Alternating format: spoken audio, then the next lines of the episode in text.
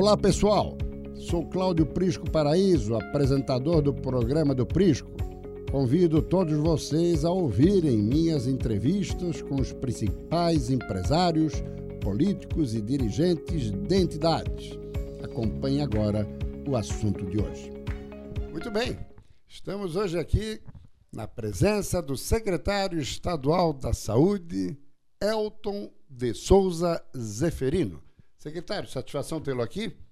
Nós conversávamos um pouquinho antes de entrarmos aqui no ar, que não deu nem para pegar férias nesse, nessa virada de ano, porque é sempre uma demanda atrás da outra, né, secretário? Boa tarde. Sim, boa tarde, Prisco. Boa tarde a todos que nos, nos assistem. Realmente é a virada de ano, nós tivemos ali um período de recesso, mas que não é muito recesso, né? Sempre temos coisas para resolver e estamos aí na, é, nessas tratativas aí de saúde desde o é, do ano passado e tocamos direto e realmente é, tem muita demanda para ser vencida. A questão momentânea, antes de fazermos uma avaliação sobre a sua gestão nesse primeiro ano, no momento só se fala em coronavírus, né? Como é que está a situação de Santa Catarina? Nós temos aí dois casos suspeitos, não confirmados, no Brasil apenas um agora em São Paulo. Qual é o panorama aqui estadual? Bom, o panorama estadual é que é, são esses números realmente, dois casos estão em investigação, é, quatro já foram descartados. Esses dois são em que cidades? Estão em São Bento. São Bento. As, as duas, os Isso, dois? Daquela região do, do estado. Planalto Norte. E são pessoas que foram feita a coleta de, das suas secreções para análise, eles estão em residência, não estão hospitalizados. Uh, mas o destaque é que nós não precisamos ter pânico. É, realmente nós temos que ter uma preocupação, mas uh, as tratativas de saúde pública já foram adotadas. Nós temos aí desde o início de fevereiro ações de planos de contingência estabelecidas com tratativas com municípios, com a rede hospitalar. É, o momento agora também não é de sair é, de uma forma desenfreada comprando máscaras, é, achando que todo mundo está contaminado. O que nós temos que fazer agora é realmente é ter muita clareza. É, é uma síndrome, é, na sua grande maioria, uma síndrome gripal simples. É, mas que nós temos que ter a rede preparada para os casos que são aquelas exceções, onde nós temos que ter maior aporte de, de tratamento, maior aporte de especialidade. E a rede está preparada? A rede está preparada, sim. Nós já tivemos enfrentamentos, como exemplo da, da influenza. É, quando ela chegou ao Brasil também nós tivemos aí problemas sérios com relação à assistência é, e a nossa rede está sim preparada, os nossos profissionais já estão devidamente orientados e acreditamos que é, essa questão do coronavírus apesar de estarmos vivendo esse período agora aqui de muita insegurança, é, ela vai ser um período daqui a pouco suplantado e que nós possamos aí sair mais fortalecidos dessa situação. É, secretário, o presidente dos Estados Unidos, Donald Trump, que assim como Jair Bolsonaro fala muita bobagem, mas dessa vez ele me pareceu equilibrado, uma vez indagado por uma jornalista, uma vez não agora, hoje, indagado por uma jornalista preocupada com os americanos que passaram o carnaval no Brasil, como é que seria tal. Ele fez uma colocação lúcida. O Brasil é um país de dimensão continental. Teve um caso. A Itália teve vários casos. Quer dizer, então também não precisa haver esse alarde, porque não ajuda nada, né? Verdade, não ajuda nada. É, o que nos ajuda, na verdade, é que as pessoas busquem os postos de saúde para se vacinarem contra a gripe, contra sarampo, contra a febre amarela. Essas doenças são doenças que estão em território, estão circulando e nós temos vacinação para prevenir. Então, isso nos dá muito mais resultado do que estarmos aí é, num período de pânico de algo que é, está sendo contingenciado. Essas, inclusive, preocupam mais hoje a Secretaria da Saúde, né? Sim, preocupam. No caso da febre amarela, nós estamos hoje com três pacientes é, dois aqui no Nereu Ramos e um lá no Hans Dieter em Joinville, que estão internados em UTI. Quadro de febre amarela confirmado. Pessoas que não quiseram fazer a sua vacina, é, que são comprovadamente tiveram nega de, de ser imunizados, isso é, nos provoca uma preocupação porque é uma doença que tem um quadro evolutivo muito rápido e que se não for devidamente conduzido leva a óbito em poucas horas. Agora, só para esgotar esse assunto de coronavírus, algumas recomendações poderiam ser dadas assim é, no contexto da precaução? As prevenção. As recomendações são aquelas recomendações de etiqueta respiratória de um síndrome, de uma síndrome gripal. Então, que as pessoas que tenham é, que precisem tossir ou espirrar, que protejam é, sua face, especialmente com o cotovelo, não usem as mãos. É, procurem lavar as suas mãos com, de forma frequente. Que se não tiverem condições de lavar as suas mãos, é, que usem álcool gel. aquelas pessoas que estão no estado gripal, que procurem não é, transitar por locais onde nós temos grandes aglomerados de pessoas, procure se preservar um pouco a residência, enfim, são aquelas é, regras de etiqueta respiratória para um quadro de gripe. E, que tem um período de início, um período de fim, e que no caso do coronavírus também não é diferente. A grande maioria das pessoas vai ter um quadro leve de gripe, é, que vai iniciar e terminar, e essa pessoa não vai ter nenhum uh, acometimento físico mais grave. Perfeito. Secretário, no ano passado, numa entrevista aqui ao SBT Meio Dia, o amigo me informou de que havia a possibilidade, até em primeira mão, nos informou de que o Hospital Celso Ramos poderia sair daquele local. Até me citou a possibilidade ali do aterro da Bahia Sul, depois do túnel, mas mais recentemente se falou até na possibilidade ali onde fica o infantil, o Nereu Ramos. Como é que está essa ideia de transferência daquele que foi, durante décadas o nosso hospital referência no, em Santa Catarina, né? Sim, o famoso hospital de servidores, né? Exatamente. É, nós temos sim um, algo novo já para informar a população. Nós temos um projeto chamado Complexo Hospitalar de Santa Catarina. Esse complexo ele foi sim está sendo dimensionado ali para aquela é, aquele aquele entorno do hospital infantil. Bem próximo ali do Palácio Isso, Residencial, né? Exatamente. Ali nós temos um grande uma grande área de terreno que fica atrás do infantil e a ideia é nós tenhamos ali as quatro unidades é, comunicadas através de passarelas para que nós tenhamos aí otimização de recursos. Então nós infantil, teremos Celso, infantil, Celso Ramos, Celso Nereu. Ramos, Nereu e maternidade Carmela Dutra. Então, a Carmela Dutra isso. também iria. Então ali nós vamos ser realmente um complexo de saúde onde nós teremos essas estruturas conectadas e aí nós temos ganho, teremos ganho de lavanderia, de alimentação, de uh, a parte de esterilização de materiais e eu diria que o mais importante disso tudo, nós vamos poder oferecer à nossa população melhor qualidade, porque os hospitais é Celso Ramos, o hospital, é, especialmente a, ma a maternidade Carmela Adulta, ela, eles têm grandes dificuldades de se adequarem às normas, especialmente sanitárias e de, de, segurança contra incêndio, o que nos causa muita preocupação. Então nós queremos realmente tratar e os a população. Os dois hoje são qualidade. vizinhos, né, numa região que é quase central de Florianópolis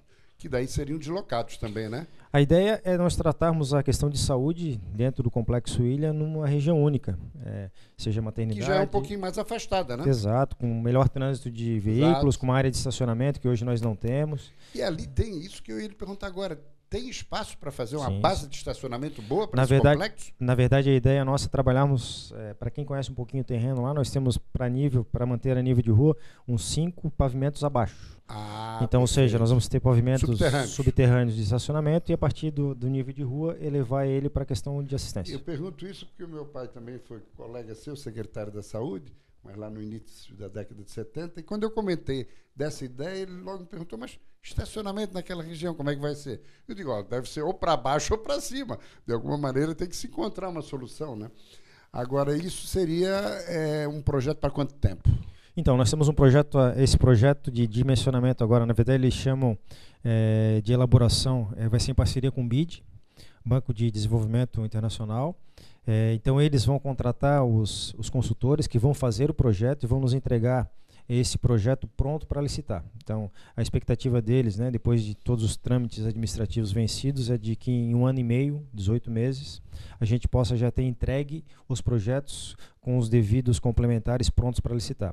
E aí, obviamente, agora nós vamos para o processo de parceria público-privada, onde nós temos aí o processo de certame, onde a melhor oferta é, é que é logra, que se logra vencedora e obviamente que enquanto iniciativa privada, tão logo ele me entregue, ele vai passar a receber pelo, pela obra que foi edificada. Ou seja, ou seja isso seria uma obra para ser entregue eh, na eventualidade de, de um segundo mandato de Carlos Moisés.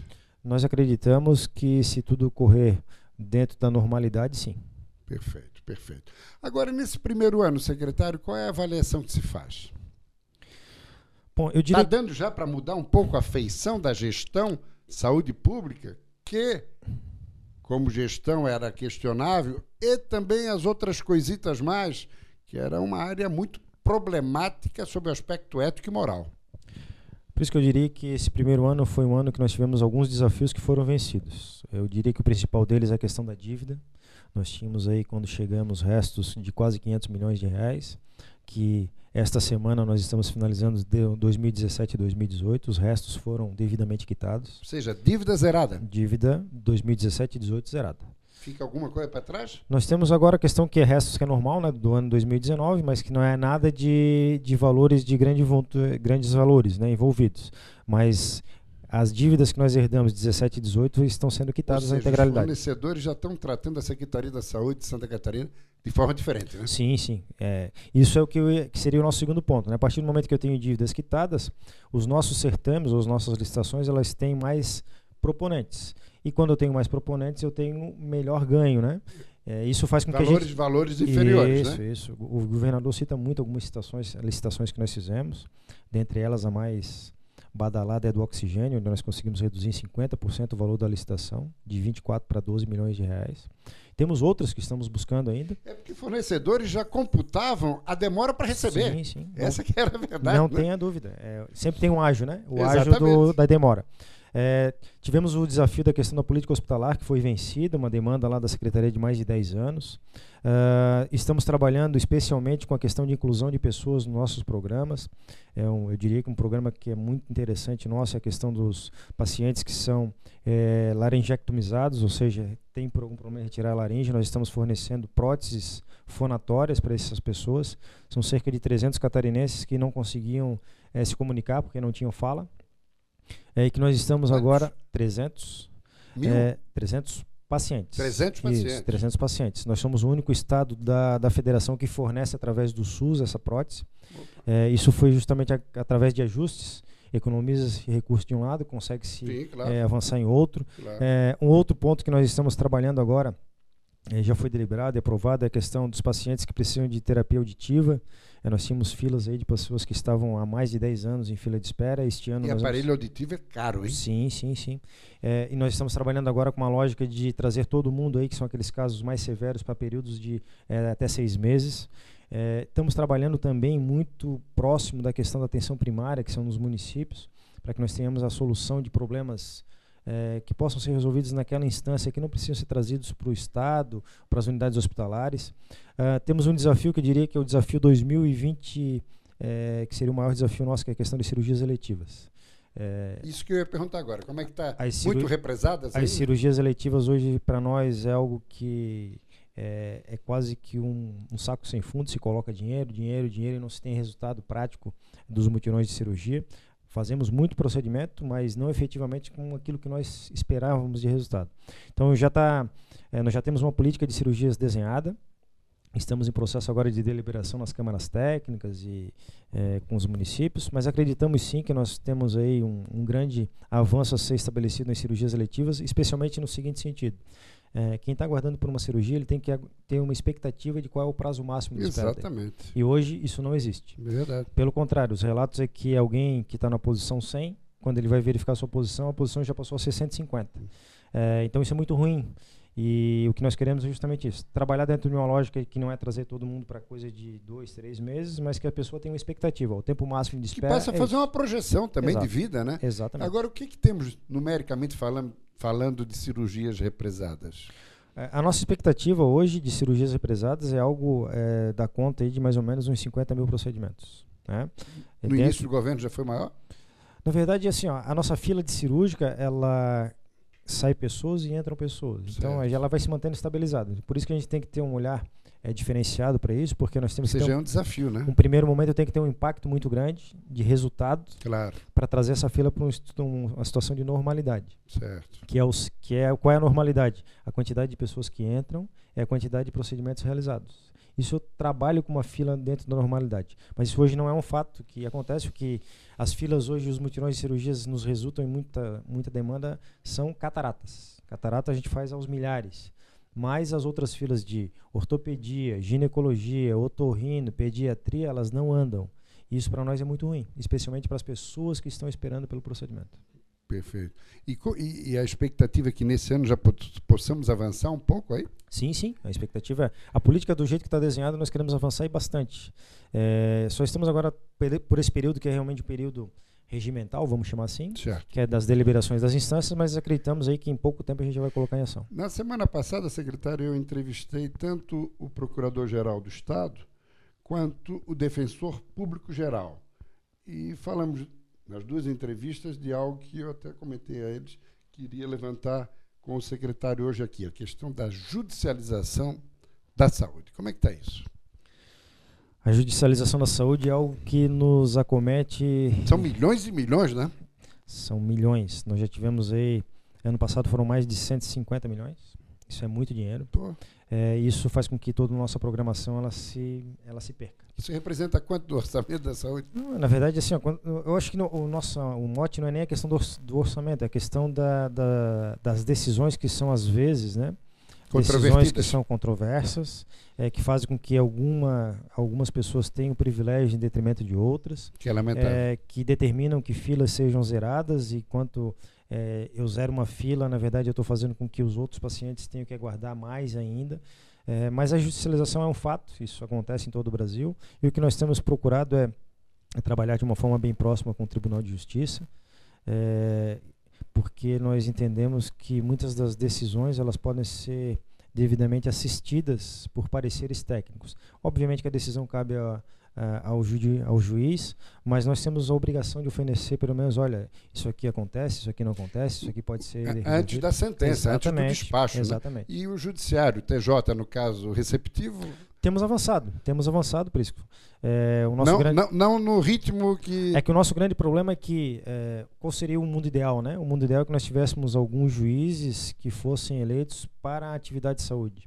Como eles têm diversas comarcas, e isso é peculiar para todas as comarcas, é, existem algumas situações em que o juiz, obviamente, é a primeira situação que ele se depara com a questão saúde. E, e, e por vezes não tem o conhecimento né, do eixo central a, da a, questão saúde. Né? A expertise ela vai sendo adquirida com Exato. o tempo. Isso faz com que nós tenhamos algumas decisões que são, é, não vou dizer que são decisões equivocadas, é porque não é essa a nossa fala, mas é, são decisões que muitas vezes é, não estão adequadas com aquelas decisões pretéritas, né, que já foram decididas em outras instâncias de, é, de comarcas que o juiz já está mais habituado com saúde. E com detalhe, às vezes o juiz não dá muita margem para o recurso, porque dá tanto, dá um prazo X, que às vezes é curto, e o cidadão, se não cumpre, recebe ordem de prisão, como já aconteceu com vários secretários que o antecederam.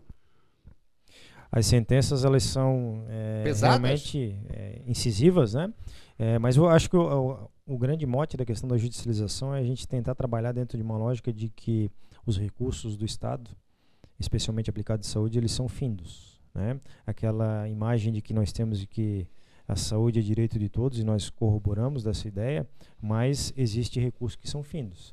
Então, por mais que a gente diga que uma decisão judicial é, com valores, muitas vezes, do, de valores privados, é, que são elencados no processo, isso vai impactar diretamente nas pessoas. Isso é, é algo que aquele recurso que foi utilizado a maior vai deixar de ser aplicado claro. nas outras pessoas. Ano passado, o orçamento da saúde foi 3 bilhões, 200 e tanto, 300 e tanto?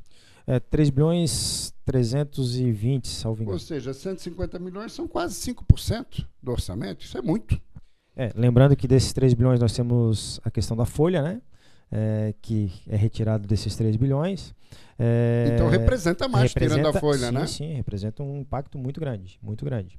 É, especialmente no que diz respeito à nossa programação orçamentária de, de obrigações a serem cumpridas, especialmente com fornecedores, né? Que mês a mês nós temos algumas obrigações a cumprir, mas eu diria que especialmente nós temos aí a dificuldade de a previsibilidade.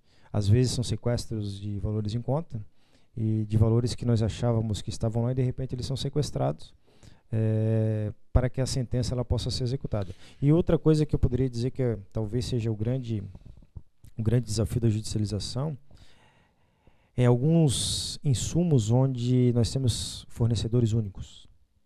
E eles, apesar de nós sermos condenados, nós lançamos processo licitatório e ele não vem. Por quê? Porque ele, vai saber, ele sabe que em determinado momento vai ser feito sequestro e ele consegue ter um ganho muito maior. Então é, nós também estamos envolvidos nessa nesse nesse isso, quer dizer, mais processo exato, ainda, né? exato. Então é apesar de nós lançarmos processos para compra, eles dão frustrados porque nós não temos oferta de é, de prestador, mas ao mesmo tempo aquele prestador sabe que se ele segurar um pouco lá na frente vai ser é, sequestrado e ele vai ter um valor de ganho maior. Eu diria para vocês que... Situação um, terrível, hein? Terrível, terrível. É, isso acontecia muito, graças a Deus, agora o Ministério da Saúde está fornecendo a medicação para a AMI, certo. mas isso aconteceu aqui no Estado. Nós tínhamos um valor aí orçado de cerca de 200 mil reais a ampola, é, que é o preço de mercado, né? Tabela SUS. Nós lançávamos certame, não vinha ninguém e essa ampola, é, depois através de sequestro, era comercializada a quase 300 mil. Então, ou seja, nós temos, é, além disso, tem ganhos, né? Estamos chegando ao final do nosso bate-papo. Só gostaria de saber, secretário, o seguinte: é, na sua avaliação, o que, que mais lhe pressiona a ser enfrentado nesse momento, depois, no início do segundo ano de exercício na, à frente da saúde? Por isso que eu acho que, que, sendo sombra de dúvida, o que mais me impressiona são a questão das filas cirúrgicas. Isso é algo que nós temos que resolver. Não foi possível no é, primeiro ano? Não foi possível porque nós trabalhamos justamente na ótica da, da questão dos hospitais. Isso nós resolvemos. É etapa vencida. A questão das cirurgias ela vem ao encontro da política hospitalar. Não tentava resolver cirurgias e deixar os hospitais para a segunda etapa. É, né? E diria que o outro desafio que nós temos enquanto saúde é realmente aquele resgate da, da credibilidade credibilidade no sentido dos nossos fornecedores acreditarem que nós vamos honrar os nossos compromissos, credibilidade com relação à população. É a população que ainda reclama, isso, né? Isso, entender que nós estamos melhorando em, em, em, relação ao desempenho. Até porque é uma situação histórica Exato. de décadas, né? Nós temos aí hospitais que, que precisam sim melhorar e nós estamos buscando isso. Temos a própria questão, eu poderia citar aqui, que é, que é histórica dentro dos hospitais, que é a questão de segurança contra incêndio né, que sempre foi relegada a segundo plano, nós estamos regularizando as nossas unidades. Temos a questão é, que também é outro fato gravíssimo que nós temos no Estado, que precisa ser enfrentado de frente, que é esta questão da própria vigilância em saúde. Pessoas hoje que estão os nossos gráficos estão em declínio com relação às imunizações, vacinas. Isso é muito ruim para nós, claro. resulta na saúde pública. E para finalizar, é, eu diria que o nosso grande desafio enquanto saúde pública de Estado é termos uma linha, um canal de aberto com população, um canal aberto com os nossos prestadores, para que todos entendam que, de uma forma conjunta, nós podemos oferecer melhor saúde, com custo menor e atender mais pessoas. Muito bem, agradecemos muito a presença do secretário Elton de Souza Zeferino, da Saúde. Ele é o segundo colaborador do governo Carlos Moisés que participa da live. O primeiro foi Jorge Tasca da Secretaria da Administração. Aliás, reputo os dois como dos melhores colaboradores de primeiro escalão do atual governo. Na próxima semana, a presença aqui do presidente da FECAM, Federação Catarinense dos Municípios, o prefeito de Caçador, Saulo Esperoto. Na próxima quinta-feira, no mesmo horário de sempre, 13h45. Hoje, excepcionalmente, adiantamos um pouquinho, porque o secretário esteve no SBT meio-dia e aí já emendamos com a live. Um abraço, até a próxima quinta. Chegamos ao fim de mais um programa do Prisco. Se vocês quiserem assistir o programa ao vivo, toda quinta-feira, às 13h45 no Facebook SCC SBT Online. Abraços e até a próxima.